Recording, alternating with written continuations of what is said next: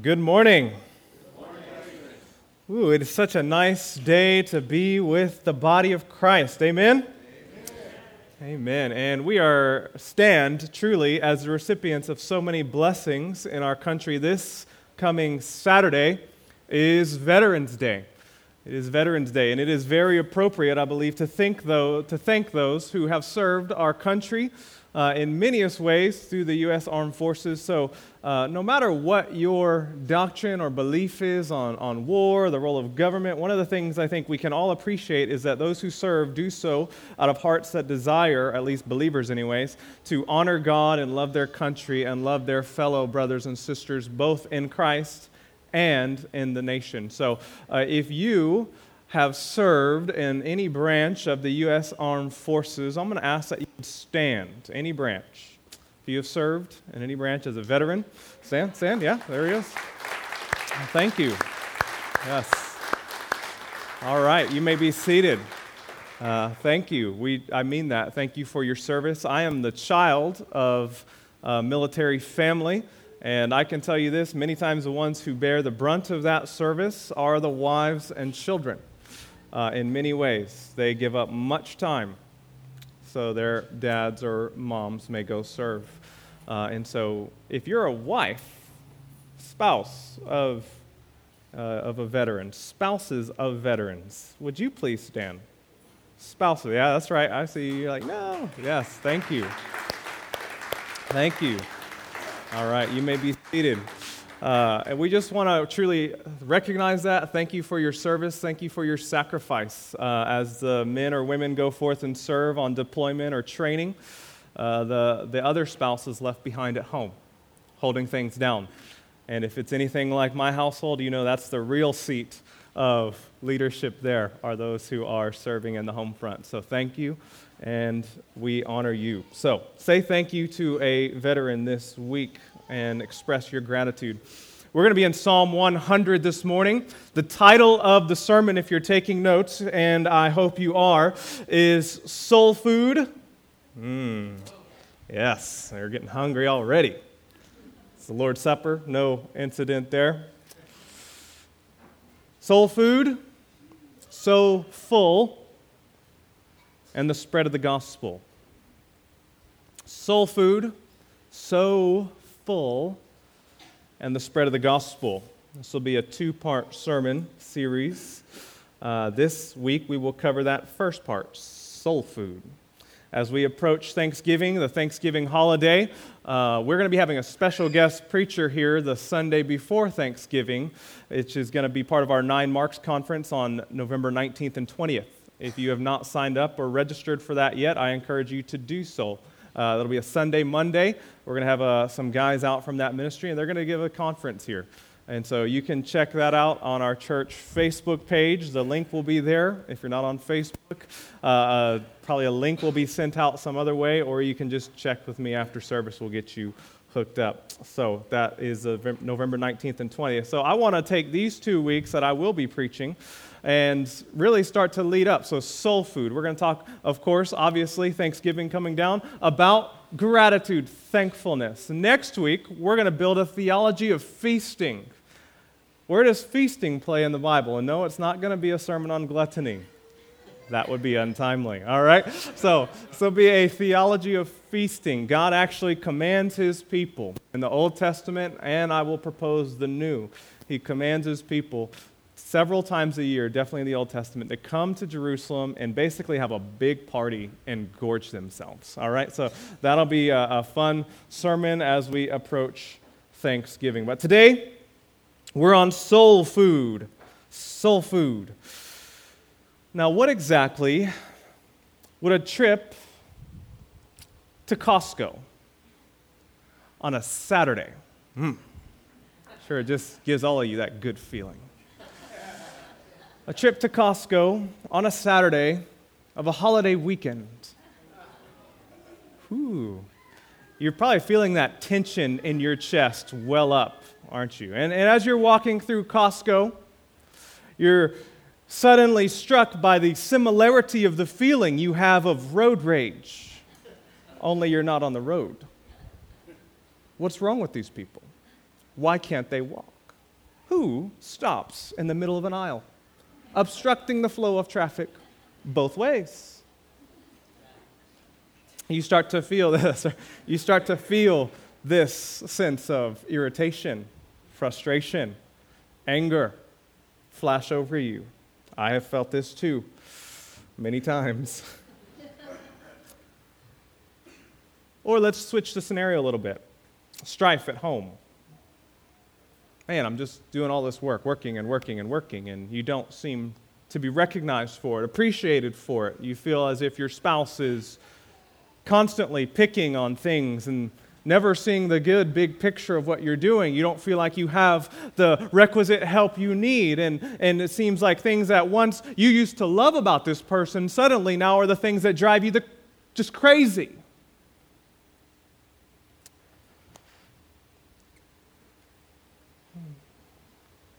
Let's shift it a little bit more. Perhaps you're a type of person and you struggle with depression. You feel alone often, even when you're surrounded by people. Maybe you go home and you're alone. You decide to drown out some of the loneliness by zoning out on Facebook a little bit, only to be met with pictures of friends hanging out with other friends, seemingly having a great time without you. Or you see pictures of families and they're just always happy and smiling. Why are their families so perfect and mine is so not? Shift it again. Maybe you struggle with fear, anxiety. You stay awake long hours each night trying to fall asleep, hoping your brain will turn off, but it never seems to. And then, whenever you finally do fall asleep, you have a, a very brief period, moment of rest before you're woken up again by your thoughts, and then you're up, and then there's this, this terrible cycle where you go throughout your day and you're tired and stressed. Or let's shift it one more time. You're here and you're full of regret. Mistake you made, something that happened, you just can't seem to get over. It seems to mark you. It. You carry it with you everywhere you go. It taints everything you do. a few pictures, a few scenarios that I think many of us will identify or resonate with in some form or fashion. What does all of this, if anything, have to do with thankfulness and gratitude? How, if at all, can a biblical doctrine of thanksgiving help? Well, let us pray, and we will see by the grace of God. Father in heaven, Lord, I know there are real struggles and hurts in this room this morning. I know many of the things that I've said probably have struck a chord of pain, like a nerve. I pray that that pain would be met by your powerful, unfailing, hopeful word. That there is joy, peace, in Christ that cannot be shaken, cannot be taken away, cannot be stolen, cannot be snuffed out, but it can persevere through anything. And so, Father, may you fuel our faith in Christ as we consider the manifold blessings of God. And may we say, as our fighter verse was this past week, this light momentary affliction is preparing for us an eternal weight of glory beyond all comparison. And may we look to things that are unseen and eternal, we pray. In Jesus' name and for his glory, we ask these things. Amen. All right, I have a few points. Number one, three points. Number one, famished by ingratitude. Famished by ingratitude. That's point number one. So let's get to it. Now, before we get to this psalm, Psalm 100, this psalm calls all the earth to rejoice, calls everybody Jew, Gentile, mainland, islands, Puerto Rico, Mexico, California, all the earth, rejoice. Calls everybody to rejoice. No exceptions, no caveats, no fine print. And then somehow it ties all of that into thankfulness. Enter his courts with thanksgiving. Now, before we get to that, we should pause to consider the reason and role of ingratitude and why we would need to be called to thanksgiving, anyways. Why do we have to be called to it, stirred up to it, commanded in it? So let's consider this role of unthankfulness or a heart of ingratitude. Now, one of the first things that we find is that we don't personally take gratitude and thankfulness very seriously as a culture, do we? We don't take it very seriously. That's the first thing we find. The other thing we're going to see is that God takes it very, very seriously.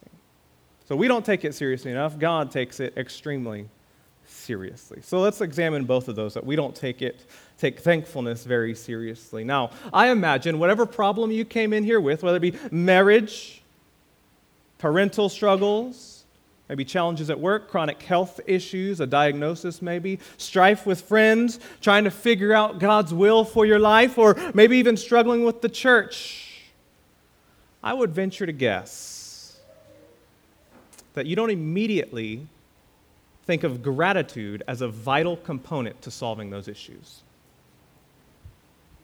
Right? I'm going to guess, just, just throw it out there, that, that when you think of that struggle that you have, that thing that you came here carrying this morning or this week, I'm going to guess that your first thought wasn't like, I need to be more grateful. That probably wasn't your first thought, but I would suggest it is a vital component to solving those issues. I would actually go further and suggest that one of the reasons why we lack joy and peace in our trials and in our suffering is precisely because we have a fundamental lack of gratitude and thankfulness. Think about that. One of the reasons we don't have more joy, more peace in amidst through our trials, our struggles, is owing to a fundamental lack of gratitude and thankfulness. We don't take it seriously enough. Or let me say it like this think of the Christian graces that you need to grow in. The, the, maybe the fruit of the Spirit is a summary of some of those love, joy, peace, patience, kindness, goodness, faithfulness, gentleness, and self control. Against such things there is no law.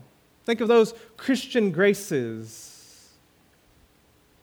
What comes to your mind? Maybe you say love. I need to be more loving like Jesus, radically, just loving everybody. Amen? We need to grow in that. It's true. Or maybe service. You think of the Christian grace of service. I need to serve more. I need to serve more like Christ, the Son of Man who came not to be served, but to serve and give his life as a ransom for many. I need to serve my, my, my wife. I need to serve my children. I need to serve at work. I need to serve in the church, perhaps. And I need to serve sacrificially. Maybe that's what you need to grow in. Think of faith Ooh, we need to have greater faith, don't we? Faith to step out of the boat, to move mountains and do mighty acts of service for God and take risks. All good things, right? Those are probably the graces that come to your mind. But whatever it is that you plugged into that list, I bet very few of us would say gratitude. We'd all say yes, faith, yes, love, yes, service. How many of us, first thing that comes to the top of that list is gratitude? I need to grow in thanksgiving. It doesn't seem all that significant compared to the others, does it? Kind of seems like, you know, faith, hope, and love. The greatest of these is love. Like that's an A thing. And, and thankfulness, that's somewhere on list B or C, perhaps. Yet, let's think of each of those graces without gratitude present. Consider faith for a moment. Suppose your faith was devoid of gratitude, what would it look like? It would look like an empty religion, full of service, devoid of zeal, conviction. It would be empty and ineffective without gratitude. Think of service. Without gratitude, you're going to find that over and over, every time you serve, over time, that service you render is more and more accompanied by a victim mentality. I'm the only one serving God this way. I'm doing all of this and nobody cares about me. I've overcommitted myself, and, and now I might give in to complaining about everybody else, how everybody else is out to get me, and, and just trying to help. I'm just trying to help. Poor me. That's what will happen when you serve without gratitude. Or let's think of love. What happens without love? Or love without thankfulness? Here's what's going to happen your love will be shredded by disappointment and disillusionment because of the nature of men and women. So, as you think of these areas you need to grow, I want to encourage you this Thanksgiving season to see gratitude as an essential ingredient to progress in, in each of these areas. Now, we don't take it as seriously as we should, and God sees it as far more serious. Let's go there. I could give you all the numerous commands of Scripture, but I'm going to ask you to go to Romans chapter 1. Go to Romans chapter 1. Now, there's a ton of commands. I'm going to skip over all of them to be thankful, to give thanks, praise God with thanksgiving. There's just a ton of them. But we could look at the negative effects to see also how important it is. So let's look at the negative effects in Romans chapter 1. Now, what comes to your mind? This is a famous chapter, okay, in the Bible. Romans chapter 1, the great book of Romans. What comes to your mind? What type of sins come to your mind when you think of Romans chapter 1? I'll tell you one of the most famous ones homosexuality. That's one of the most famous ones. We think of, it starts right out in verse 18 ungodliness and unrighteousness of men. The wrath of God is revealed from heaven against all ungodliness and unrighteousness of men. Or perhaps we skip down, we think of the exchanging of the glory of God for created things. Or we think of the effects of God's giving people over to a sinful, debased mind, like homosexuality, sexual immorality. And then he's going to list a lot of things in Romans 1, verse 29 and 30. Check this list out. You have it before you. Romans 1, verse 29 and 30. It says, They were filled with all manner of unrighteousness, evil, covetousness, malice. They are full of envy, murder, strife, deceit, maliciousness. They are gossips, slanderers, haters of God, insolent, haughty, boastful, inventors of evil, disobedience to parents, foolish, faithless, heartless, ruthless. What a heavy list. I mean, you don't get really, that covers all the bases of wickedness pretty much. And what would precede, go before such wickedness, do you think? Go to verse 21. Verse 21. Before he gets in all that list, what preceded these great acts of wickedness? For although they knew God, here it is, they did not honor him as God or what? Or give thanks to him. But what happened? But they became futile, and their thinking and their foolish hearts were darkened. Whew. God sees thankfulness as deathly serious. If time permitted, we could find ingratitude amongst other heavy hitting lists of wickedness in the Bible, like 2 Timothy chapter 3, verses 1 through 5. 2 Timothy 3, 1 through 5. But we're not going to go there. You can look that up later. I'll trust the point's been made with Romans 1. But suffice it to say, God takes ingratitude very seriously. It's often the first step away from God. It's the first step away from God. And the result of not seeing its weightiness and prominence is that we are a culture that is famished by ingratitude. We are famished by ingratitude. So that's the bad news. What's the remedy? What is the soul food that we need? Here's the soul food. Number two, feasting on the goodness of God. So when you are famished by ingratitude, what is the solution? To feast on the goodness of God. That is your soul food. Now, as you feast on the goodness of God, what you're going to find is that your soul begins to become full and overflowing in thanksgiving and praise. Now we can come to the psalm, Psalm 100. The psalmist here, he's going to call all the earth to enter the courts of God with thanksgiving and praise. Let's go to verses 4 and 5 with me. Enter his gates with thanksgiving and his courts with praise. Give thanks to him. Bless his name. For the Lord is good. His steadfast love endures forever, and his faithfulness to all generations. See that word for there? It's very important. Verse 5 Verse 4 ends, give thanks to him, bless his name. Verse 5, the first word is what? For. He's giving a reason. Why would you give thanks to God? Why would you bless his name? For, or you could read it like this. Let's read it backwards. The Lord is good. His steadfast love endures forever, and his faithfulness to all generations. Therefore, verse 4, enter his gates with thanksgiving and his courts with praise. Give thanks to him. Bless his name. Now, the psalmist is going to highlight the grace of God in verse 3 and the goodness of God in verse 5. Let's look at verse 3.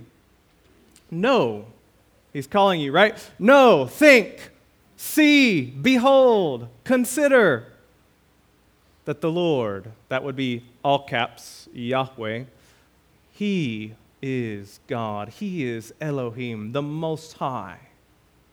Know that the Lord, He is God. It is He who made us, He created us.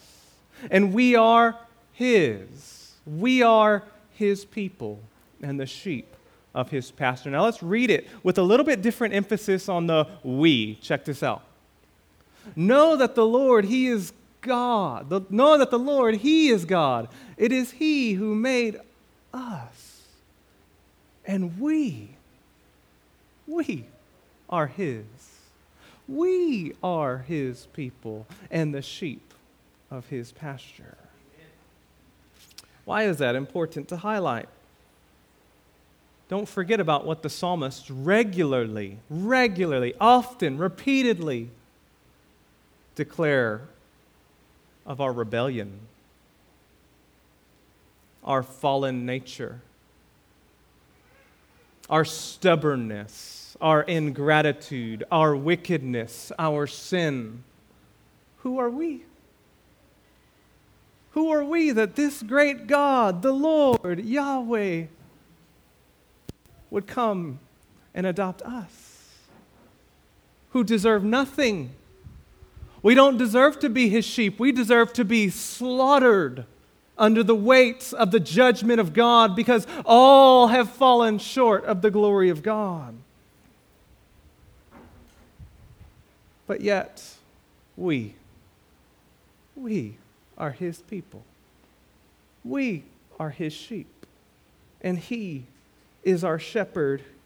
And He wasn't content to just stay at a distance, was He? No, that shepherd came down to the pasture the Good Shepherd, the one who laid down his life for the sheep. Jesus, didn't he? And this incredible grace, this incredible grace on one end, begins to set the stage for the thanksgiving and the goodness of God. Now, as we consider the other end, verse 5, the Lord is good. We think of this that God regularly defines his goodness in terms of his covenant faithfulness and his love and mercy. So think about this the Lord is good and here it is his steadfast love. You could read underneath steadfast love. That is God's covenant love for his people. He doesn't have that steadfast love necessarily for everybody, everywhere, at all times. That is his covenant love for his people. It endures forever, and his faithfulness to all generations. Oh, if you guys aren't in Sunday school, you should be a part of a Sunday school. I encourage you. They're learning and growing tremendously. But I got to sit in on our brother, Pastor Jim's, and he spoke about Exodus 33 this morning, and I had it ready to roll too. So they got primed. Notice how God ties his goodness into his mercy and grace and love. Notice this. In Exodus 33:18's famous passage, Moses says, "Show me your glory." Remember, Moses asked, I want to see your glory, God. And this is what God says in verse 19 to Moses I'm going to make all my goodness, there it is. Moses says, Show me your glory. God answers, I'm going to make all of my goodness pass before you. And I will proclaim before you my name, the Lord. And I will, here it is, here's the tie in, and I will be gracious to whom I will be gracious and will show mercy on whom I will show mercy. The goodness of God is delineated by his mercy and grace towards sinners. Or as Paul says in Romans 2, do you not know that the kindness of God is meant to lead you to repentance? Beloved, God is incredibly good and merciful and gracious He's faithful to his promises, and he's patient with his people. I'm going to ask you to consider regularly God's grace and kindness to you and opening your eyes to see and behold Christ by faith. How often do you think about his kindness to do so? That he saved you, he washed you and made you clean by the blood of his son. He forgave you of your sins, your transgressions, your disobedience. He gave you a purpose, a place in His kingdom. He adopted you as His people. Once you were not His people, but now you are His people. Consider that, beloved. Don't just consider what He saved you for, also consider what He saved you from. Have you ever thought about that? As you consider the goodness and grace of God, have you ever had moments, sometimes they're short and fleeting, that you think, man, praise God, what He saved me from? Where would I be today were it not for the intervening kindness and grace and power of God?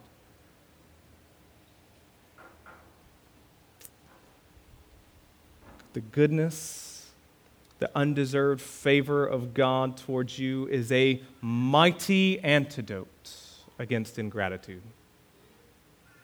It's a mighty fix and weapon against unthankfulness.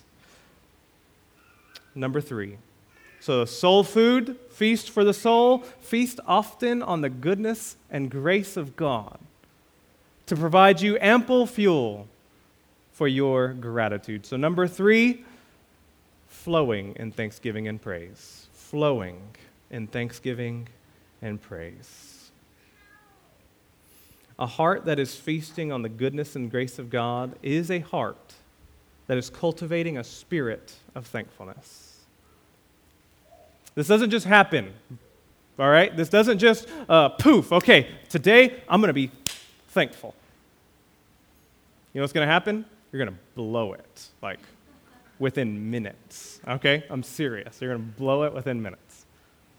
So you have to feast regularly and often on the goodness and grace of God towards sinners. Because what do you deserve in this world? Death. Death. And if you don't get death, everything else is what? Grace. But you don't just get everything else, you get Christ the desire of nations, the Son of God. He is your inheritance. Marvelous, infinite, matchless grace. And so we need to cultivate a spirit of gratitude, and we do so by feasting on God's goodness and grace. And then we start to see passages like these in 1 Thessalonians 5 16 to 18. Check this out. Notice the commands, the string of commands that will sound familiar, and then notice, boom, thankfulness. We could do this all day long with the New Testament, okay? Rejoice always. Pray without ceasing. Give thanks in all circumstances. Sometimes you don't like that word all, do you? Okay, maybe most. Every single one but this one. Give thanks in all circumstances. Why? For this is the will of God in Christ Jesus for you. Amen. You ever wondered what the will of God is? People ask me all the time, what does God want me to do? This or that? A or B? This school, that school? This job, that job? You ever wonder? What is God's will? We tend to think of it in terms of decisions. God tends to think of it in terms of disposition with thanksgiving, with joy, and trust through prayer. This is the Bible's directions. The scriptures command us to give thanks in everything. Not just a general thankfulness when things go our way. Ooh, spot, open up, Costco. Yes, praise God. Oh, yeah, the police officer let me off with a warning. Yes, praise God. It's not just a genuine, th- a general thankfulness. It is genuine gratitude in every event, the painful and the joyful, because we have a good God who rules and reigns over all things. And because he commands it. And as he commands everything, he commands it for our good for our good. Ooh, we're starting to get to the very practical level of this. God commands it for our good. He commands gratitude because gratitude acts like an unstoppable engine in the sea of turmoil that keeps you going no matter how big the waves come over you. Or it's like a compass. No matter how thick the foliage of your life is, it'll lead you to joy it'll lead you to peace. Listen to this famous verse again, now with new ears dialed in for gratitude. Famous verse, another one. You'll probably know it kind of more or less off the top of your head Philippians 4 6 through 7. Do not be anxious about anything, but in everything, by prayer and supplication, here it is, with thanksgiving, let your requests be made known to God, and the peace of God, which surpasses all understanding, will guard your hearts and your minds in Christ Jesus. Hmm. Suppose you take out one of those components, you get no peace. You see the lens through which gratitude functions to lead us to the joy and the peace of God in any and every trial and circumstance. We could say gratitude is like a lens. Glasses if I have, there you go, thank you. I like this participation. Thank you, Seiji. Gratitude is like a lens, glasses, through which you see reality. God's reality, not just a, genu- a, a general uh, atheist type of thankfulness where you just thank the universe or thank heavens or somebody. Biblical Christian gratitude are like glasses that enables you to see what you couldn't see without it to spot blessings where you wouldn't have been able to see them otherwise. Famous theologian and pastor Matthew Henry, he wrote the most famous commentary on the whole Bible in a single volume ever written. Charles Spurgeon said of Matthew Henry's commentary, every pastor should read it at least once in his lifetime. It's high praise from the Prince of Preachers. This Matthew Henry was robbed one day. His belongings and personal effects were stolen. It's a traumatic experience anytime anybody's robbed violently, threatened. Matthew Henry sat down later reflecting on this event. And he wrote it down in his journal. It's good to keep a journal, spiritual disciplines, plug, Sunday school. Again, check it out. Sign up, foyer, new semester coming in December. Sign up for classes after service. Matthew Henry wrote in his journal, he wrote four things about that robbery. This is what he said. Note the glasses that would enable. Well, how would you respond if you got robbed? Kill him find them, kill them. Taken, right? I will find you. I will kill you. Give me my stuff back, right? Put on the lens of gratitude. This is what Matthew Henry said. Number one, I am thankful that he never robbed me before. this is awesome. This is I'm like, who thinks like this, right? Godly people, apparently. I am thankful that he never robbed me before. Number two, I am thankful that although he took my wallet, he did not take my life. Number three, although he took all I had, it was not much. and number four, perhaps the most striking one, I am glad that it, was, that it was I who was robbed, not I who did the robbing. That is a perspective. I am thankful that it is I who was robbed, not I who did the robbing. That, beloved, is stunning. That is a heart that is overflowing in the grace and the goodness of God that he recognizes were it not for the grace of God, that would be me. And because of that, I can give thanks. Now, I could give you a lot of other biblical reasons to be thankful today. Like it's like Jesus. It's what Jesus did. That's always a good reason, right? It honors God. It draws you near to the heart of the Father. It is a biblical pattern in the New Testament, right? I could just go on and on and give you reasons. There's more joy. It's what we're doing forever and ever. Jesus did it before he entered the greatest moment of persecution in all of history. We're about to talk about that right before his crucifixion, when he could have been self absorbed, self pity, self focused, woe is me, poor me, I didn't do anything wrong, I'm suffering. Hours before that, what's he doing? Blessing, giving thanks, Father, for the bread and the cup.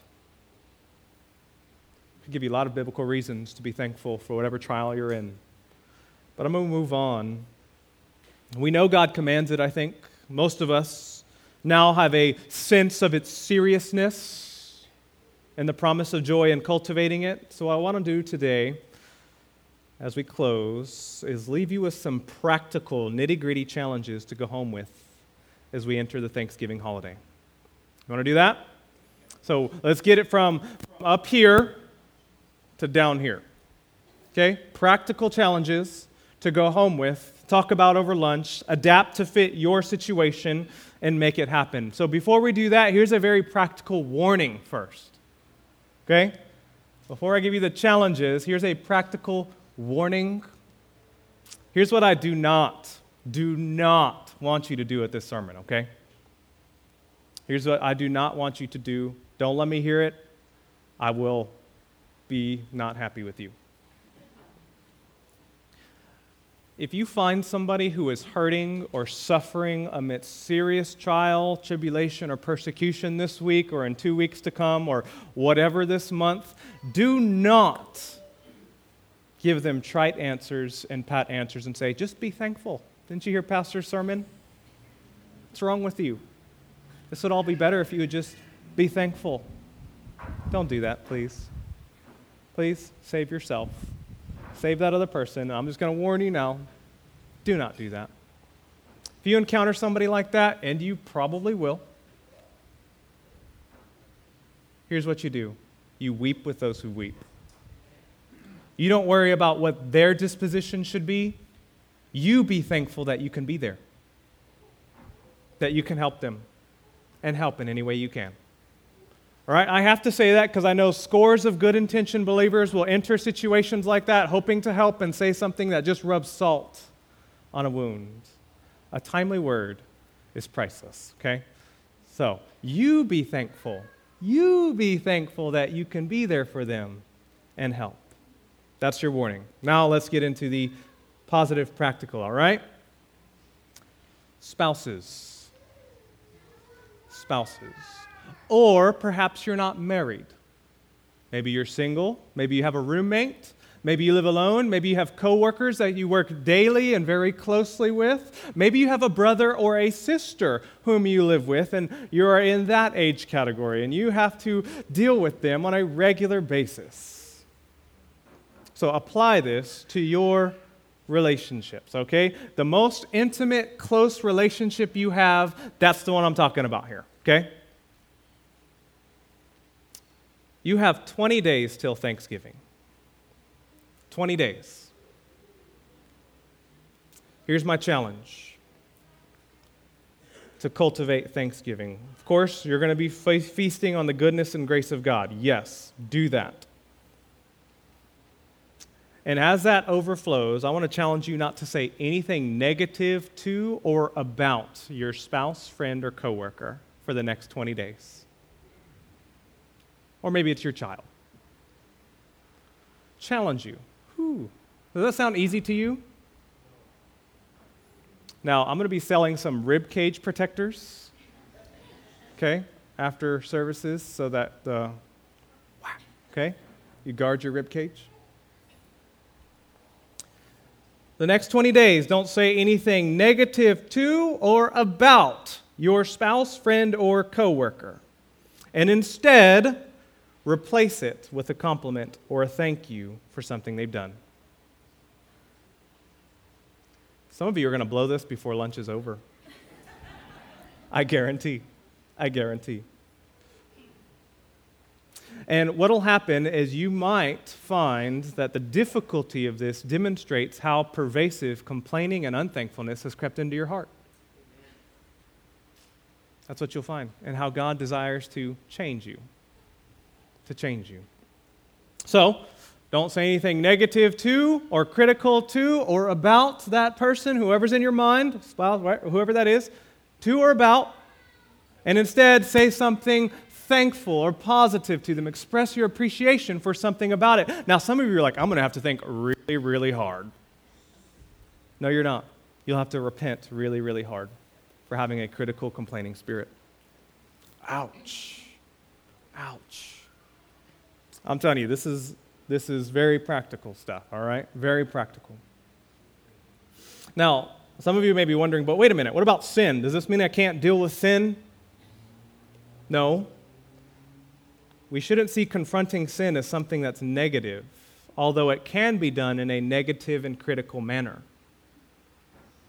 It can have a backdrop of love and appreciation, and ought to. Amen? Now, like I said, most of you are going to blow this before lunch. Seek forgiveness.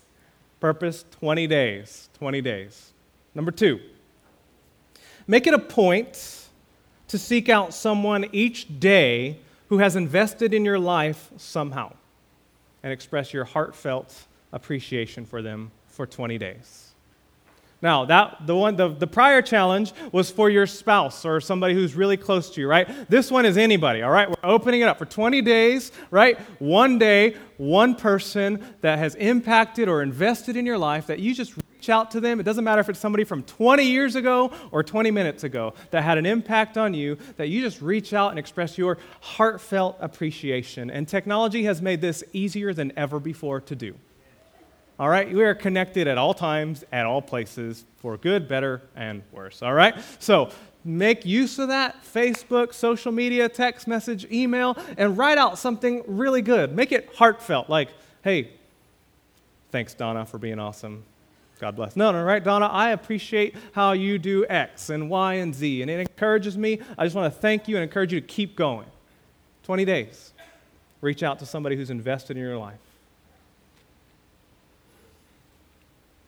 Number three, maybe you're blessed by someone's actions and they have no idea.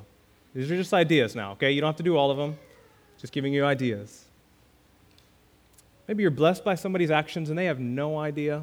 Could be that cashier at the register who just gave you a really exceptional greeting and was very kind. Maybe it's your neighbor who has a, just a nice, pristine yard that normally you're like, man, I wish my yard looked like that. Instead, say, Praise God. Your hard work blesses me every day as I drive down the street. Thank you for doing that. Thank you. Or stop by the, that person's manager, that cashier's manager, and say, Hey, I need to see a manager. And their eyes are probably going to get kind of big. Oh, here we go. It's one of those angry customers. And you just say, hey, you know what? This cashier dude just did a fantastic job. He's representing you guys well. Thank you. Tell him we said thank you. Right? Something like that. Or, here we go. The last two. There's that big thing on your mind, that challenge that's been sitting there that you came in with that I maybe mentioned a little bit, that struck a chord, a nerve, that thing that's on the forefront of your mind often, that problem or person. You've likely thought extensively on what's bothered you about that person or situation. I could probably ask you, what is it that bothers you about this? You probably give me a list. Boom, boom, boom, boom, boom.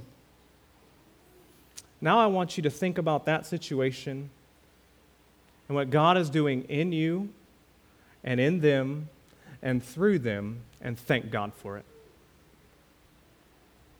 Thank God for it. You tracking with me? Whatever that person, problem, situation, what is God doing in me, in them, and through this whole thing? And praise God for it. And maybe you'll have a little Matthew Henry entry in your journal that I'll quote in my sermon one day. Thank God that it was not me who robbed.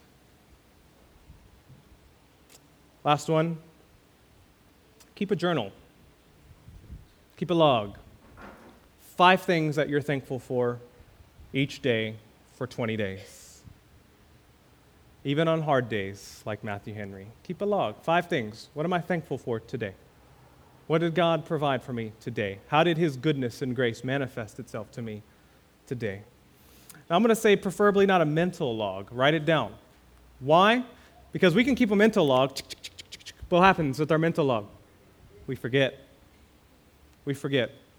And oh, how much a problem forgetfulness is with ingratitude.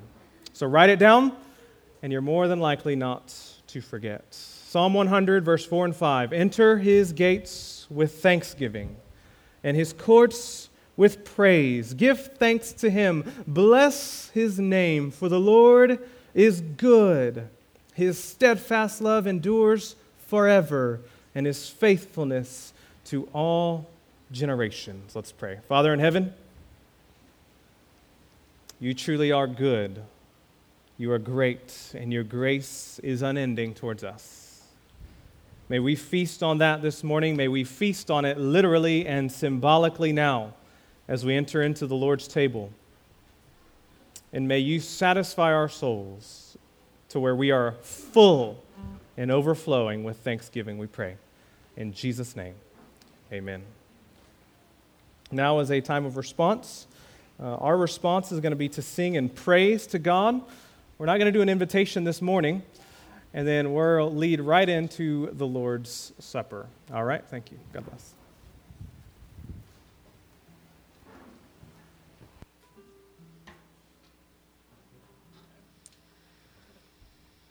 So, um, right now we're going to take up our offering.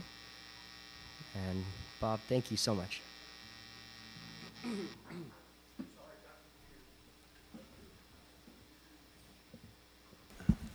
Hello again. You know, one thing I've really found is the more I can hold that thankfulness and gratefulness in my heart, the more it helps me share that with others. Because the more grateful I become on what God does in my life, the more I can understand how to share it with others so they can realize that. And I really think that's what God wants us to just practice. So let's go to Him in the throne room today. Please bow your hearts with me. Father God, I give you all the glory and I thank you for this time to be able to come together with my brothers and sisters and lift you up in praise and song. And Father, I just ask that you continue to give us the strength we need to reach out to those around us, to bring that light that you've so richly blessed us with to others. Father, as we reach into our pocket today to show how much we love you, Father, it's more a sign of trust. Because you've told us in Malachi, Father, to test you to, to put those tithes out there, and you will bring them back to us many times over. But Father, if we put that gratefulness out there, it too will come back to us many times over. So I just give you all the glory. I thank you for all that you do, Father, in Jesus' name. Amen. Do you need this?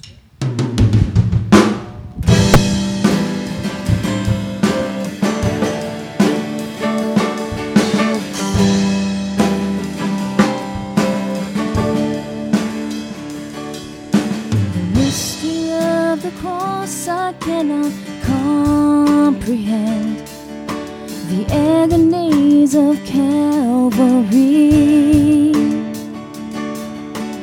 You, the perfect Holy One, crushed your Son, who drank the bitter cup reserved for me.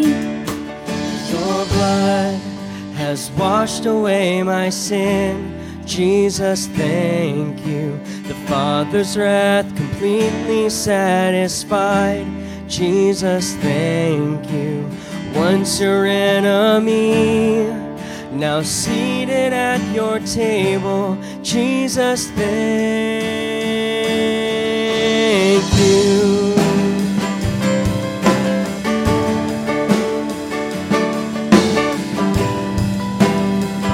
Perfect sacrifice we're brought near. And by your perfect sacrifice, I've been brought near. Your enemy, you've made your friend. And pouring out the riches of your glorious grace. Your mercy and your kindness know no end. Your blood has washed away my sin. Jesus, thank you. The Father's wrath completely satisfied. Jesus, thank you. Once your enemy, now seated at your table. Jesus, thank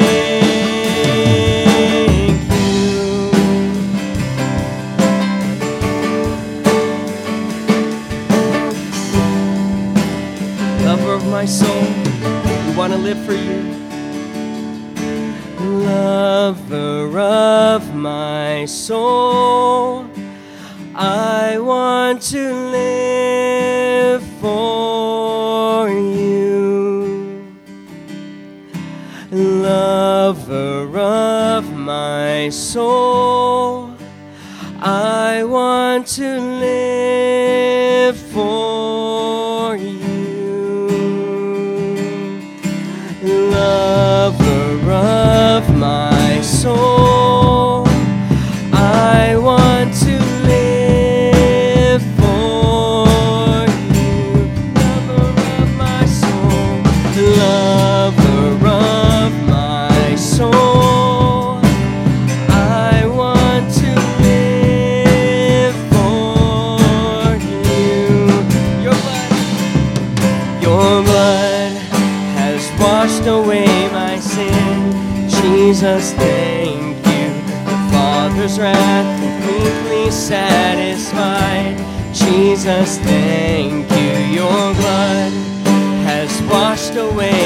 sin.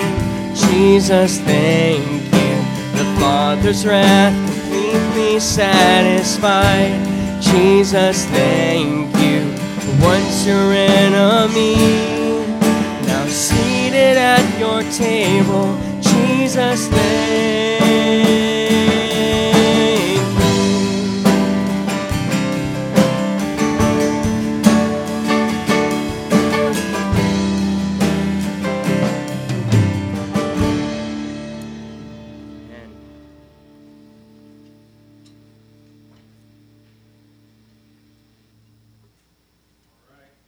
seated. Thank you.